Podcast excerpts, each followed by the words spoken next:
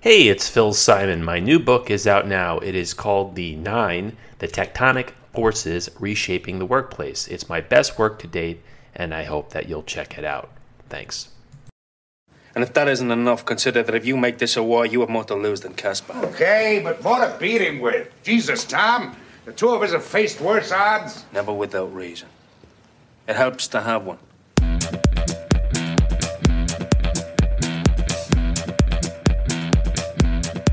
Conversations about Collaboration, episode 58.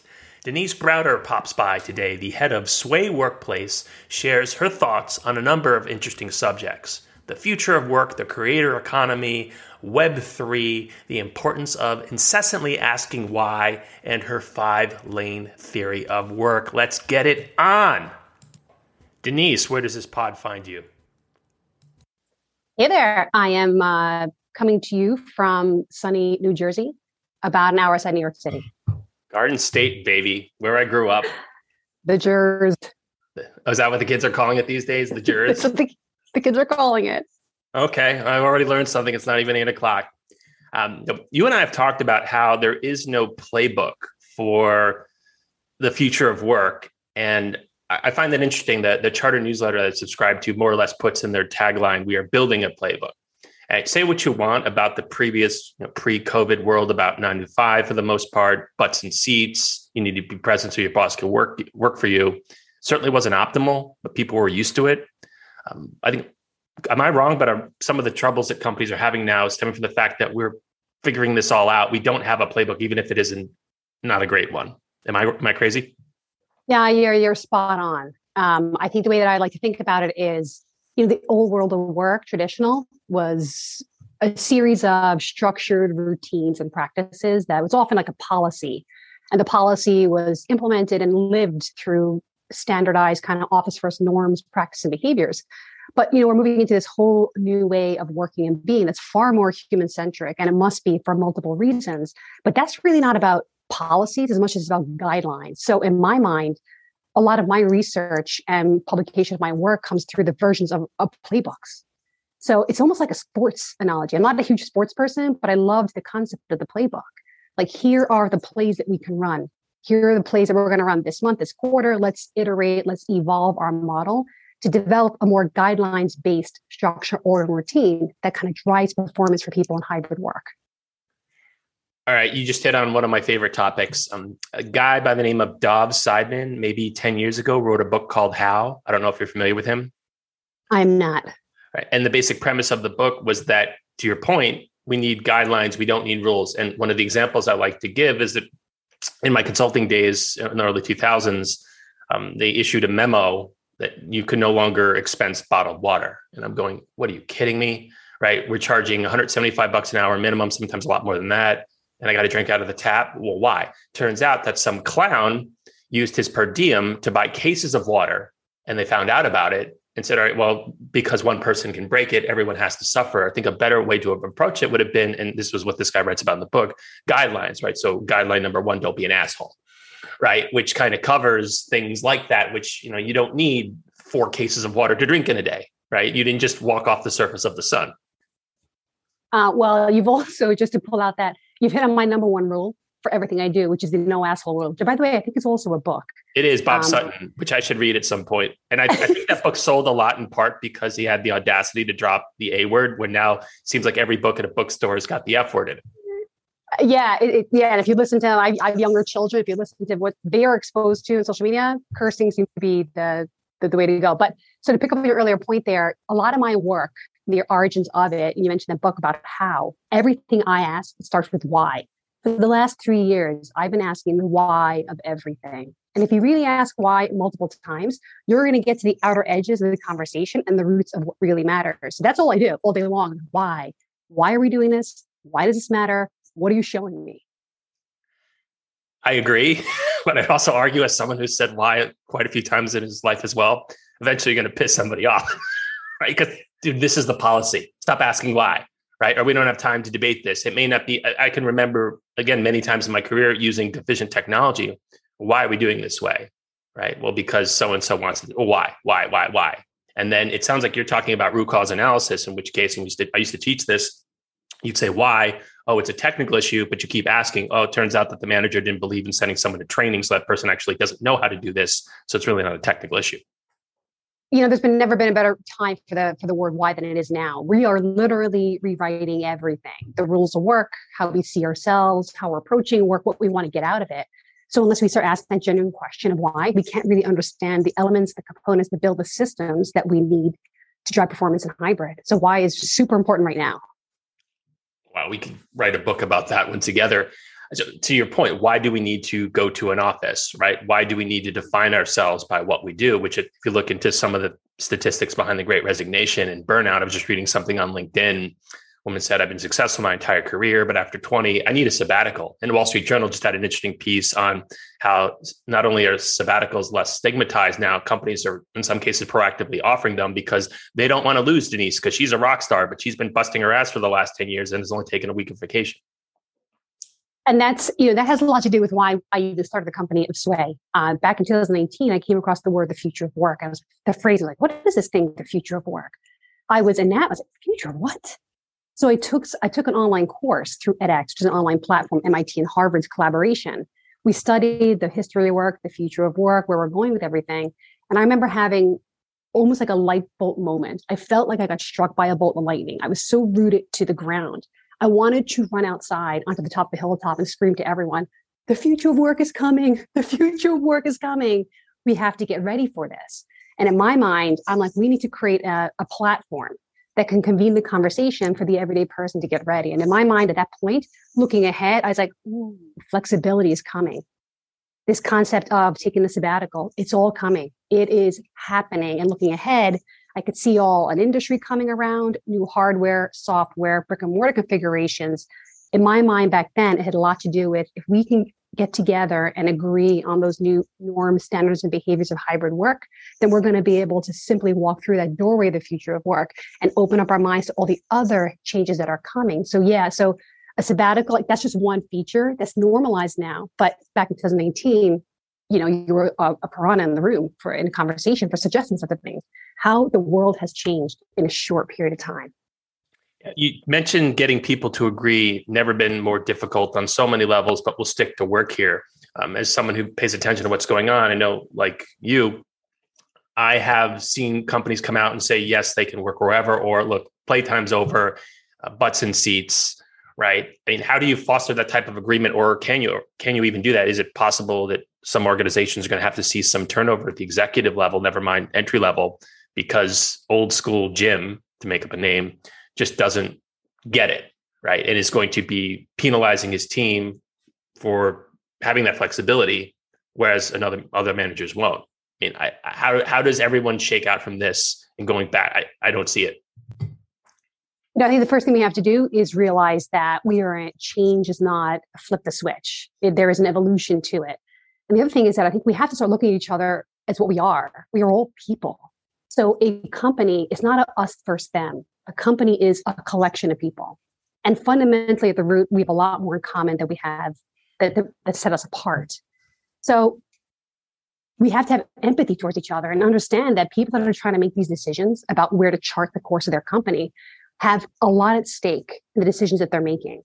If we can look at each other with empathy and practice some degree of patience, we're going to get to the center point on consensus based decision making around this. So We've recently worked with a 200,000 person company, a 200 person company, and a 20 person company via the same methodology. We run our playbooks. That's what we do. We do one thing, we do it well. And so you can imagine this environment, how big these companies are, and in very different industries. The common denominator across all of them is that uncertainty is crushing. Uncertainty for people, and for it just people have a hard time understandably with it. What we also found is that there's kind of three conversations happening within all three of these companies. There's what leadership is saying at a media level that's kind of charting the course. The North Star is over here. We're moving more towards in person or moving more towards a virtual first world. The second layer of the conversation is at the managerial level, could be division level or could be down to the manager level. That is, how are these managers considering running their teams? And then the third conversation that's happening is what do people want themselves? And oftentimes that's a very mixed bag. Our experience on the ground is that not everybody wants to work virtual, virtual first. A lot of people want to be together with their team on a, on a repeating basis. So there's three conversations happening. There's a lot of uniformity on the same concerns, but there's it's time and it's patience and it's practice, a lot of listening, empathy based trust amongst each other, and you can get to the root of the right decisions for your company. But it's going to take a little time. Hmm. Could you argue then that some of the tools like Slack or Microsoft Teams or Zoom can help shine a light on some of these issues? Because to your point, different levels may feel different things or different people within those levels, and then beliefs change. Because I completely agree with you. Say what you will about pre-COVID, but there was you know, relative certainty. Now there is so much uncertainty out there. Um, I don't think we're built for it. Or it would be uh, April Rinne was on my show and she was talking about her book Flux and how we things are moving faster than ever, and today they're as slow as they're ever going to be. Yes. Yeah. You know, so from that, we like. Uh, I have a futurist background as well, and it's so interesting. I'm a systems thinker and I'm a futures thinking futures thinking. So I combine those two in all the research that we do. Um, and that is simply to say that while futures think is interesting, we all have the ability to carve and shape our own future. But the real name of the game today is not necessarily the change that's happening all around us, but it's the rate of change. And there's a great futures organization that coined a term, a term called templosion, which is simply to say that we have these bigger, bigger, meaningful things happening in shorter and shorter amount of time. So totally agree with what that lady has said. She's 100% right. It is the rate of change is something that we have to be able to get comfortable with. I think right now in this evolution of the workplace is one of one of the five main lanes in the future of work highway. We're starting, we're cutting our teeth on the switch in workplace, but there's a whole lot of very meaningful change that's coming down that same pipe that's going to affect every person in the not too distant future. And that's actually where my greatest concern is, is how do we prepare the everyday person to deal with this change? I want to unpack a lot of what you just said. Uh, I'll let you go first. So, do you want to talk about the four lanes, or do you want to expand upon what you just said? Because we could we could go on for hours. I know, I know. We could, we could probably talk forever on this, but let me a bit framing of the conversation. The way that I think about the future of work is that if it was a highway, there would be five distinct lanes. I think the first lane is the workplace revolution, which is what we're talking about right now, which is moving from an in office way of being to a hybrid way of being. The second lane is the employment revolution, and that speaks to the organizations and the entities out there that are moving people from being employed to open talent, which is a mature version of gig. That's a very different world. The third lane is the skills revolution. And for me, that is the massive disconnect that we have between the skills that the market offers and the skills the same market actually needs to thrive. I think the fourth lane is artificial intelligence and automation, which is going to automate and disrupt a lot of the way that we work today. And the fourth and the fifth one are DAOs, decentralized autonomous organizations, blockchain technology, tokenization, cryptocurrency. And that's a real massive change upon itself. So five lanes are five topics entirely interwoven, interrelated, but we are all on that highway. We are all speeding along on that to some destination. And we can make decisions today to figure out what that destination is. I did not think that we'd be talking about Web3 today, but I'm game if you are. it's fascinating to me because I'm completely with you. Um, you might have to quote Liam Neeson from Taken, a certain set of skills. He's Irish, right? Love him. Love gotcha. Liam Neeson. Yes. Gotcha. Okay. I, I was going to either drop out Liam Neeson or Gabriel Byrne reference today. I just didn't decide which one, but Liam wins for today. Beautiful. Um, but um, I think about being able to, and there are all sorts of applications of it, but one particularly with, um, say, um, uh, contributing to code repositories. You could actually mm-hmm. track if Phil wrote this library or contributed this code, how often it gets used. And that could very well determine the payout and not subjectively, such as a manager saying, Well, I didn't think you had a great quarter. Right. You could write smart contracts the way I understand it, such that you get paid 0.001 insert name of token per use. So that could actually make it a lot more efficient and a lot more um, uh, automatic and that's exactly what's happening. I think that's a big shift in the future of work is really tying you the value you create, really being intrinsically motivated to have reap rewards on the other side. So tokenization is an interesting one. Again, I'm not an expert in any of these fields. I always like look at all of this and simplify it in the thinking so everyday people can get behind this idea and make it work for them. But tokenization, I mean, you're not even going to pay me in fiat currency. I'm going to receive a token, which is a claim on the greater value that's been created. So then I can either trade out of that, I can hold on to that, but I participate in the upside. And that for me has a lot to do with entrepreneurialism. meaning I gave up a corporate career 10 years ago to move to the startup world because I wanted to own my product and own my output and own all the potential upside to it. It's a risky thing. A stable paycheck would be wonderful, but I have I hold greater value on the upside potential. For me, I'm always kind of chasing that value. And that's what tokenization represents. It's an opportunity to hold on to the value you create for the forward gain of momentum. This stuff is fascinating to me. You probably heard, was it about six weeks ago when um, a DAO tried to buy a copy of the US Constitution. And then it didn't happen. Some other person bought it, but evidently those tokens are going for a fortune because of what it represents. That's exactly right. And look, a lot of this is still very early on in the process. And there are a lot of people that believe that cryptocurrencies aren't going to be around. It's not real. And other people are betting their whole lives on it. So we're very early in the infancy of all of this. But it always goes back to me to really understand. Always you know, about you. it is always about me. It's exactly right. Actually, let's start this from the beginning. How does it impact people and why do we care? Go back to my why. Why do I care? Why does it matter to me? And how is it going to help or impact me and those around me? Um, it also goes back to my view, and I know your your main focus is on collaboration technologies. Is there is so much technology coming out right now around the hybrid world? What is the technology that really matters? That's really going to help people move forward in the future work? versus not. I think that's one area of interesting introspection. I completely agree with you about ownership and about transparency and about a permanence, right? Because you know, email isn't permanent, right? If you leave a company, your inbox goes poof. Whereas if you post it in Slack or uh, Microsoft Teams or whatever, yeah, you can delete it, you can archive it, whatever. But I see a real benefit of, and it's very blockchain-ish to use a technical term because I can see, and, I remember getting a DocuSign agreement for a publishing deal. Um, it there's like a blockchain in the sense that so and so generated the contract, so and so received the contract, so and so opened the contract, so and so signed the contract, and it was countersigned, and you can't really alter that. Um, I, I, see these things as very disruptive for folks, and not just because you're using one application versus another, but because, and we saw this with um, Netflix, and I think with Apple on salary on Dave Chappelle. I mean, you excoriate the tools if you like, but people are going to find a way to talk about this, right? The genie's out of the bottle.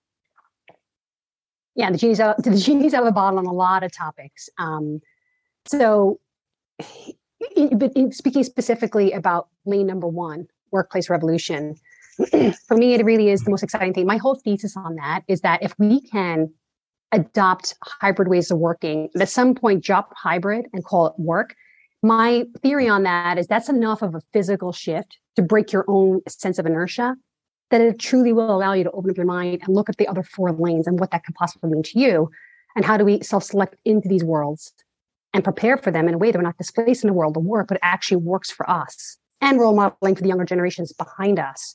So the shift into hybrid, however you choose to define it, is for me a major point of step one, which requires a lot of technologies to support that but it's also about remembering we're humans at the center of it all. And I feel for me, that's where the fork in the road is. I completely agree with you. I mean, it, I read early on in the pandemic when people were using virtual backgrounds for Zoom that, yeah, fine, they're cool, but why not let people into your home? That way they see that you are a person, right? And and I think about the metaverse, which again, very early on, who knows how it plays out, but you're almost in a way making somebody less human. Yeah, it's cool that I can only get into a certain virtual club because I've got an NFT of whatever, right? A virtual ticket. On the other hand, and I not to get off the subject, but I think about some of the horrible things that happen right now in whatever you want to call it, Web two. And there's a New York Times article I was reading recently about this and how well there's no more reality at all. Nothing's mixed, right? This is purely a metaverse. So, what's to stop someone from physically groping or from virtually groping you, uh, or saying or doing horrible things to people in this metaverse, and then it isn't even legal or illegal because it didn't happen in IRL, as the kids say. You see that, and that's exactly why the infancy of it all. We're making decisions today. They're going to shape how this actually works because these the same bad actors and bad influences that existed in our physical world can exist probably in, in a more proliferated state in our virtual world. So even when my kids got a, an Oculus for Christmas, um, and I had had so much fun playing her games with her and with some of her friends, it is such a real world. Mm-hmm. It is you are in such you really feel all your phys- human emotions feel very similar in the virtual world as they do in the physical world. That example, because I read that same Times article about bad actors in the metaverse and how they can like harm harm people. Same way, I mean, it, we're it's the same challenges. We're going to face the same challenges, but in a more uh, wild, wild west, if you will, because there's no guardrails around that. Hmm. There's no gov- no governors around that to be influenced and to be designed. But that's the patience of practice part of it. Yeah. Getting back to your five lanes, I can see how, yeah. on one hand, someone could say, "All right, these are fundamental questions. If not now, when?"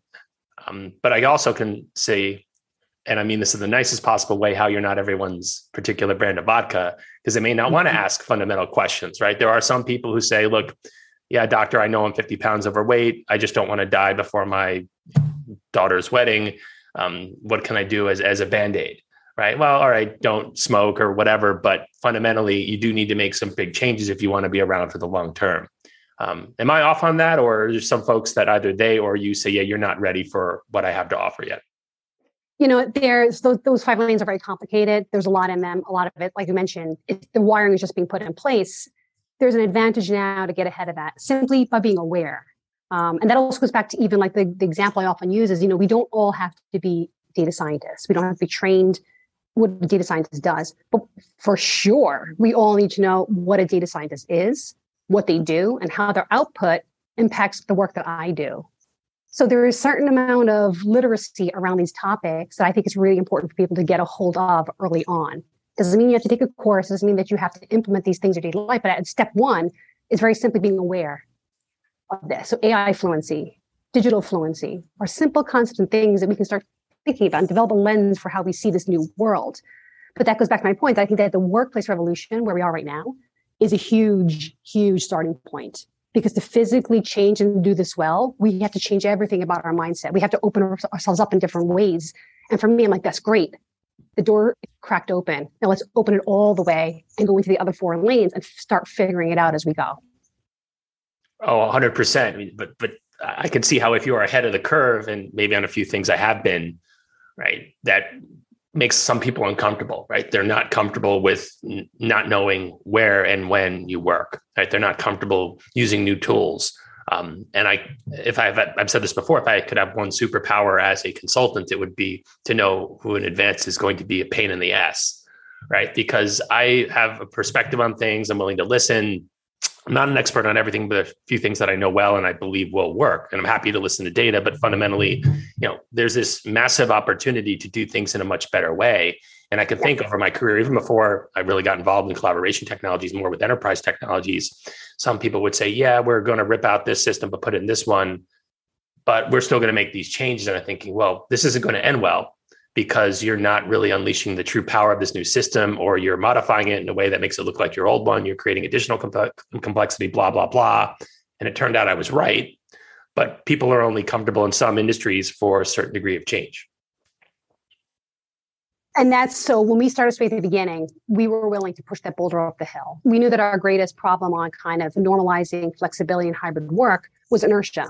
We are so used to doing something in one way. And when the whole world has been like that, it's really difficult. You know, change only exists in the fringes. It's not a real systematic change. But COVID was that rip the band-aid off. That was the we're doing it because we have no other choice. So that in, that forced intervention that has been this kind of remote work experience I think has forced people into this idea of, wow, look at this. That wasn't so bad. Not comfortable, ugly, and messy a lot of the way, but look what we did together. Look how we figure this out.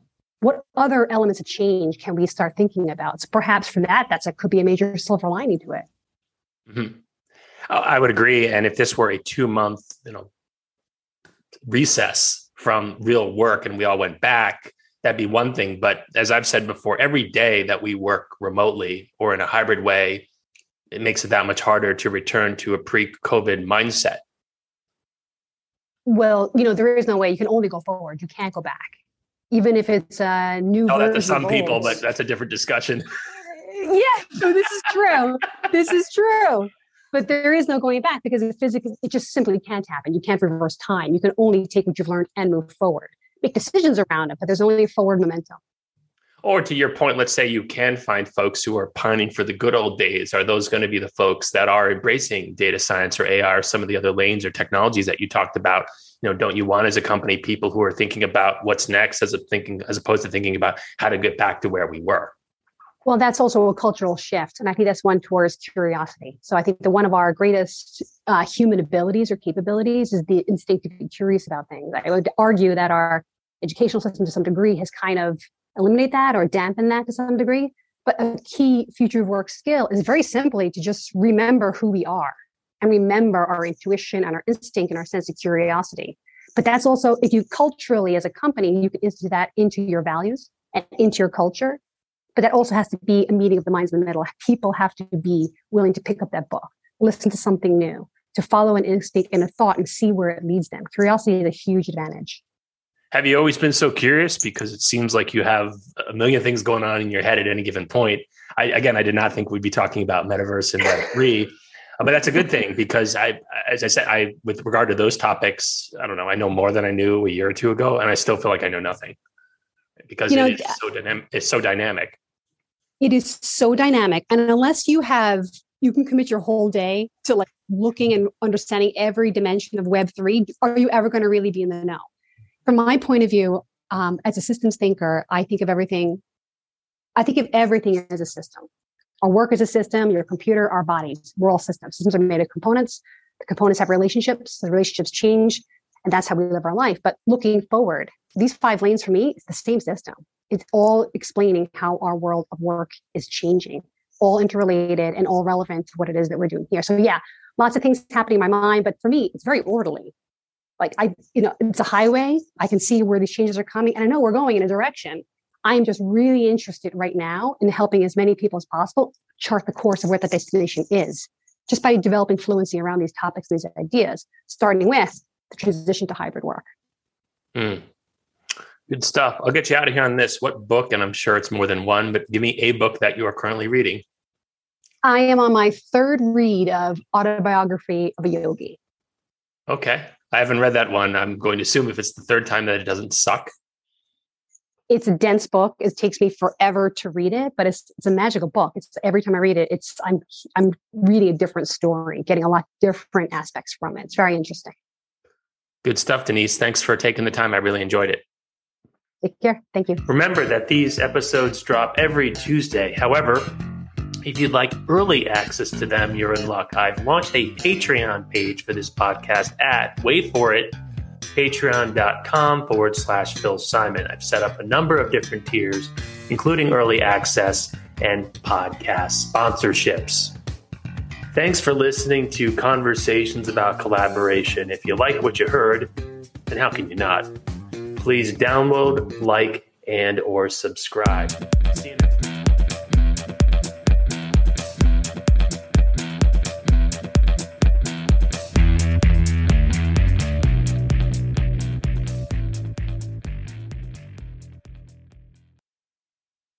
Remember that these episodes drop every Tuesday. However, if you'd like early access to them, you're in luck. I've launched a Patreon page for this podcast at, wait for it, patreon.com forward slash Phil Simon. I've set up a number of different tiers, including early access and podcast sponsorships. Thanks for listening to Conversations about Collaboration. If you like what you heard, then how can you not? Please download, like, and or subscribe. See you next time.